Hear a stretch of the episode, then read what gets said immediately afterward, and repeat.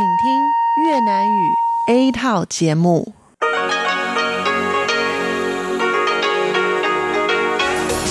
Đây là Đài Phát thanh Quốc tế Đài Loan rờ tê i.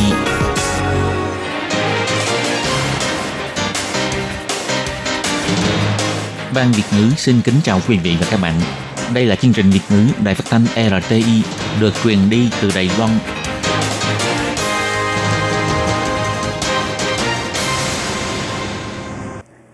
Các bạn thân mến, Hải Ly xin chào các bạn. Hôm nay Chủ nhật, ngày mười tám tháng mười một năm hai nghìn không trăm mười tám, tức ngày mười một tháng mười âm lịch năm Mậu Tuất. Sau đây, mời các bạn đón nghe chương trình phát thanh tiếng Việt của Đài Phát thanh Quốc tế Đài Loan rờ tê i với các nội dung như sau.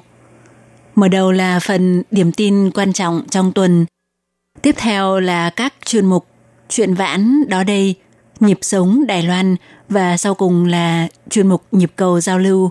Để mở đầu cho chương trình hôm nay, mời các bạn đến với phần các tin quan trọng trong tuần. Trước hết mời các bạn theo dõi các tin tóm lược. Tiếp kiến đoàn đại diện a pếc, Tổng thống hy vọng thể hiện thành quả phát triển kinh tế kỹ thuật số của Đài Loan. Các công trình Chùa Long Sơn, Bảo An Cung chính thức được nâng cấp thành di tích quốc gia. Khởi động sử dụng kênh thông tin học bổng Đài Loan. Uống nhiều nước chanh mật ong coi chừng bị loét dạ dày. Các chủ kinh doanh chăn nuôi lợn dùng đồ ăn thừa đã được hấp nóng để phòng dịch tả lợn châu Phi. Theo Hiệp hội chăn nuôi lợn, mức độ rủi ro vẫn cao. Trường Đại học Khang Ninh sơ suất trong việc tuyển sinh phải nộp phạt một triệu đài tệ và bị Bộ Giáo dục ra lệnh đình chỉ tuyển sinh. Các bạn thân mến, và bây giờ Hải Ly xin mời các bạn đến với nội dung chi tiết của phần điểm lại các tin quan trọng trong tuần. Người sáng lập công ty chế tạo chất bán dẫn Đài Loan Trương Trung Mưu sẽ đại diện Tổng thống Thái Anh Văn đi dự diễn đàn hợp tác kinh tế châu Á-Thái Bình Dương, gọi tắt là a pếc. Sáng ngày mười hai tháng mười một, Tổng thống tiếp kiến các thành viên đoàn đại diện tại phủ Tổng thống. Lúc phát biểu, Tổng thống Thái Anh Văn cho hay, chủ đề của a pếc năm hai nghìn không trăm mười tám là tận dụng cơ hội bao trùm, nắm bắt tương lai số. Đối với nghị đề này, ông Trương Trung Mưu tuyệt đối là ứng viên thích hợp nhất, có thể đại diện cho Đài Loan trao đổi ý kiến với các lãnh đạo thế giới. Tổng thống Thái Anh Văn cho hay, trong mấy năm nay, sự nổi lên của công nghệ thông minh đã đưa mô hình kinh tế đối mặt với sự biến đổi chưa từng thấy. Kinh tế kỹ thuật số có thể đem đến năng suất và sáng tạo cho doanh nghiệp, chính phủ và cá nhân, nhưng cũng đem đến những thử thách mới, chẳng hạn như khoảng cách kỹ thuật số, cơ hội phát triển không đồng đều. Đài Loan đã có nhiều nỗ lực trong việc thúc đẩy phát triển kinh tế kỹ thuật số, thúc đẩy quản trị mở và cũng đạt được những kết quả đáng kể.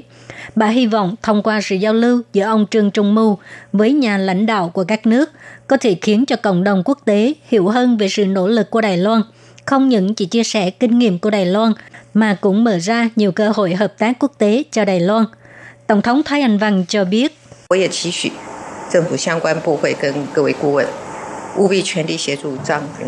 tôi cũng trông mong các bộ ngành liên quan của chính phủ cùng với các cố vấn phải toàn diện hỗ trợ đại diện lãnh đạo ông Trương Trung Mưu. Chúng ta phải để cho thế giới biết được rằng Đài Loan không những là khâu quan trọng trong chuỗi cung ứng kinh tế kỹ thuật số toàn cầu, mà Đài Loan cũng đã có nhiều đóng góp trong mặt thúc đẩy tăng trưởng toàn diện và quản trị đổi mới. Chúng ta rất sẵn lòng hỗ trợ và cũng có năng lực cùng với các nước thúc đẩy phát triển phồn vinh khu vực. Chùa Long Sơn và Bảo An Cung ở Đài Bắc rất được người dân Đài Loan và du khách nước ngoài ưa chuộng. Kể từ hôm nay, chính thức trở thành di tích quốc gia.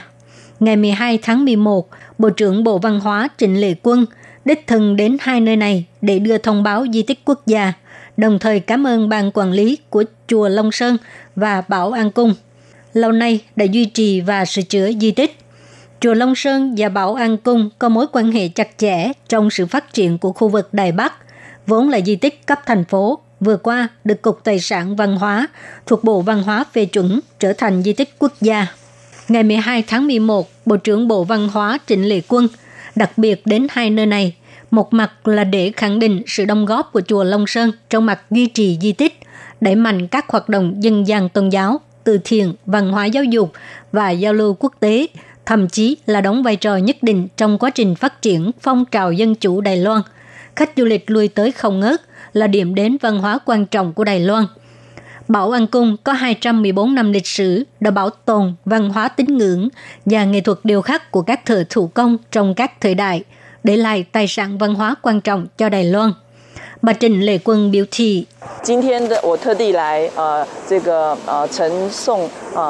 Hôm nay tôi đặc biệt đến đây để trao giấy chứng nhận trở thành di tích cấp quốc gia, cũng tiêu biểu cho sự cảm ơn của chúng tôi đối với chùa. Cảm ơn ban quản lý đã duy trì, bảo vệ di tích quan trọng của Đài Loan, cũng đã duy trì tín ngưỡng dân gian quan trọng. Trong tương lai, nước nhà sẽ gánh vác càng nhiều trách nhiệm hơn, cùng chung nỗ lực với tất cả mọi người.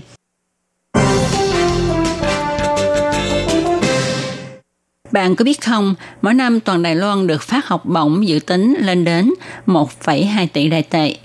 Bình quân có khoảng một trăm nghìn sinh viên học sinh nhận được học bổng.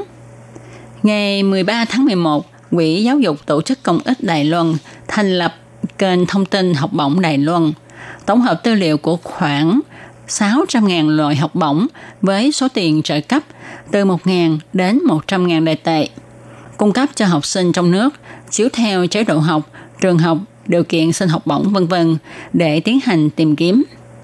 Dự định vào tháng ba năm hai không một chín sẽ mở cửa cho học sinh nước ngoài theo học tại Đài Loan vào kênh này để tìm kiếm học bổng Đài Loan theo quốc tịch của nước mình.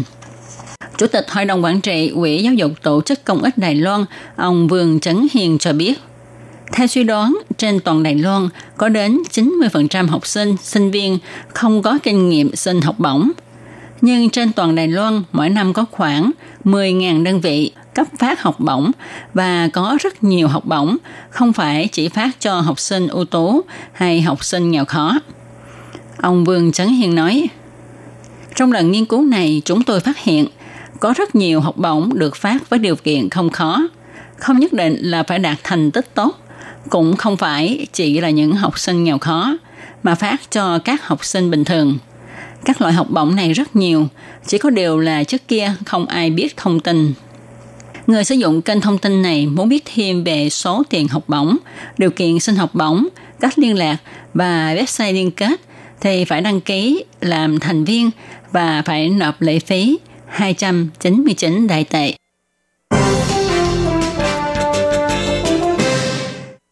Mặc dù cuộc biện luận giữa các ứng cử viên tranh cử thị trưởng thành phố Đài Bắc đã kết thúc, nhưng gần đây cư dân mạng đang bàn tán xôn xao về việc ứng cử viên Ngô Ngạc Dương đã ca hát trong cuộc biện luận và ông còn giới thiệu cho mọi người uống nước chanh mật ong.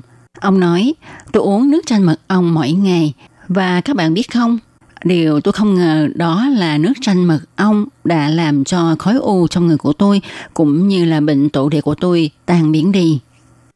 Đây là ly nước chanh chua chua ngọt ngọt, đích thực làm tan đi cái nóng nực của ngày hè.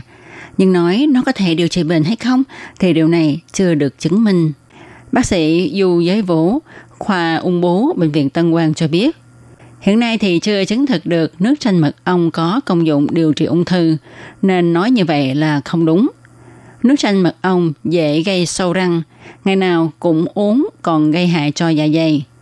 Người có triệu chứng tiết dịch dạ dày nhiều hay dạ dày có vấn đề thì không nên ngày nào cũng uống nước chanh mật ong vì sẽ làm cho triệu chứng nặng thêm. Một cuộc biện luận vô tình khiến cho nước chanh mật ong nổi tiếng, nhưng nếu bạn muốn có sức khỏe tốt thì không nên quá tin, đừng uống quá nhiều nước chanh mật ong mà hãy uống nước lọc là tốt nhất.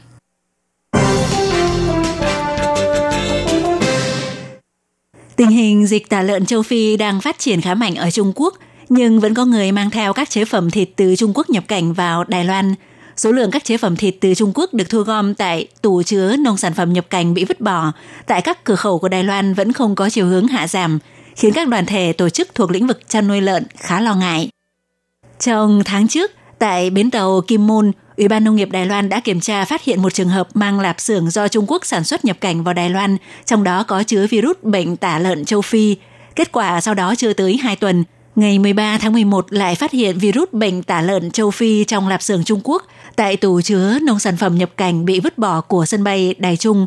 Vào ngày mười bốn tháng mười một, cán bộ triệu tập của Tổ Chính sách Ngành nghề Hiệp hội Chăn nuôi lợn Trung Hoa Dân Quốc bà Lâm Thu Quế cho biết dịch tả lợn Trung Quốc chỉ cần bị du nhập vào Đài Loan sẽ gây tổn hại mang tính hủy diệt đối với ngành chăn nuôi lợn. Chính phủ tiếp tục tuyên truyền nhưng vẫn khó mà ngăn chặn được dân chúng đem theo các chế phẩm thịt vào Đài Loan. Hiện nay chỉ có tạm ngừng không cho phép nuôi lợn bằng thức ăn thừa mới có thể ngăn chặn dịch tả lợn châu Phi xâm nhập vào Đài Loan. Nếu cấm không được, cũng không thể chỉ yêu cầu các hộ chăn nuôi lợn tự hấp nấu thức ăn thừa được sử dụng để nuôi lợn, bởi vì như vậy mức độ rủi ro vẫn là rất cao, bà Lâm Thu Quế nói. Xảy ra đã ba tháng mười một ngày mà tới nay Đài Loan vẫn chưa triển khai kiểm tra liên ngành, mãi tới ngày mười sáu tháng mười một mới tiến hành kiểm tra. Tôi nói cho các quý vị biết, các vị muốn hấp nấu thức ăn thừa sau tháng mười hai mới bắt đầu phạt. Tốc độ như vậy là quá chậm. Các vị xem Đài Trung đã phát hiện thấy virus, trước đó cũng đã phát hiện có rồi, cần phải làm tích cực hơn nữa, hiệu quả hơn nữa. Thức ăn thừa tận dụng nếu có chứa virus bệnh tả lợn châu Phi trong điều kiện không được nấu hấp chín tới chín mươi độ C và để trong khoảng thời gian sau một tiếng đồng hồ, nếu lợn ăn phải thì tỷ lệ bị nhiễm bệnh và bị tử vong gần như là một trăm phần trăm. Theo thống kê của Ủy ban Nông nghiệp, có mười phần trăm chủ kinh doanh sử dụng thức ăn thừa tận dụng để nuôi lợn. Hiệp hội Chăn nuôi lợn cho rằng chính phủ yêu cầu các hộ nuôi lợn phải hấp nấu thức ăn thừa thực ra rất khó kiểm soát, mà tại mỗi một huyện thị đều nên thiết lập một trung tâm hấp nấu thức ăn thừa tập trung và do chính phủ hoặc cơ quan bảo vệ môi trường ủy quyền cho chủ kinh doanh bên ngoài chịu trách nhiệm, và do các nhà hàng có tạo nguồn thức ăn thừa phải trả phí sau khi được hấp nấu tập trung tại trung tâm này mới cung cấp cho các hộ nuôi lợn sử dụng.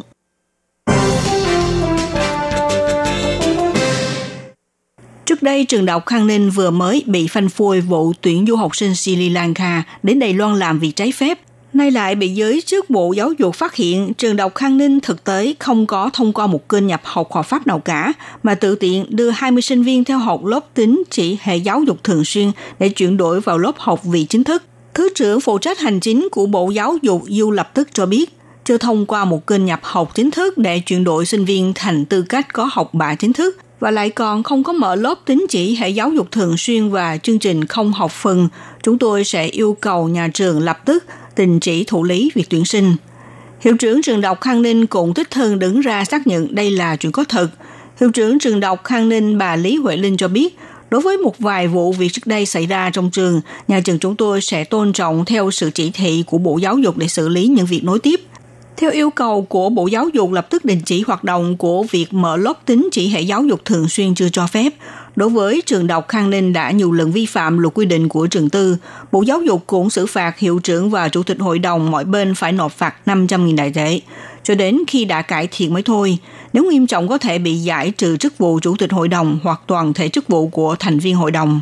Trước xu hướng xin ít con ảnh hưởng đến số lượng sinh viên nhập học của các trường đại học tư lập, nhưng đồng thời cũng dẫn đến tình trạng chiêu sinh bừa bãi.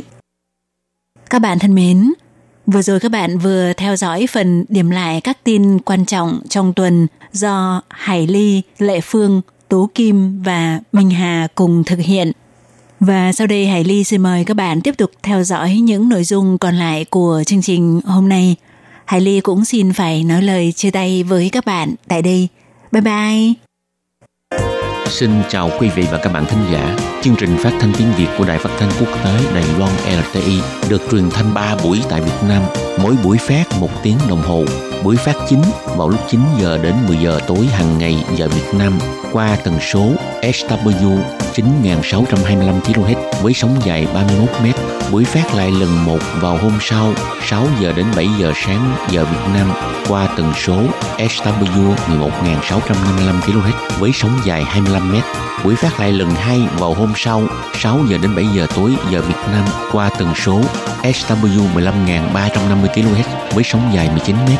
Ngoài ra tại Gia Nghĩa, Vân Lâm, Đài Nam có thể đón nghe chương trình phát thanh tiếng Việt qua tần số em vê kép một nghìn bốn trăm hai mươi hai ki lô héc vào lúc bảy giờ đến tám giờ tối hàng ngày giờ Đài Loan, và đón nghe chương trình phát lại sáng mười giờ đến mười một giờ hàng ngày giờ Đài Loan qua tần số em vê kép một nghìn bốn trăm hai mươi hai ki lô héc. Xin mời quý vị và các bạn tiếp tục đón nghe nội dung chương trình.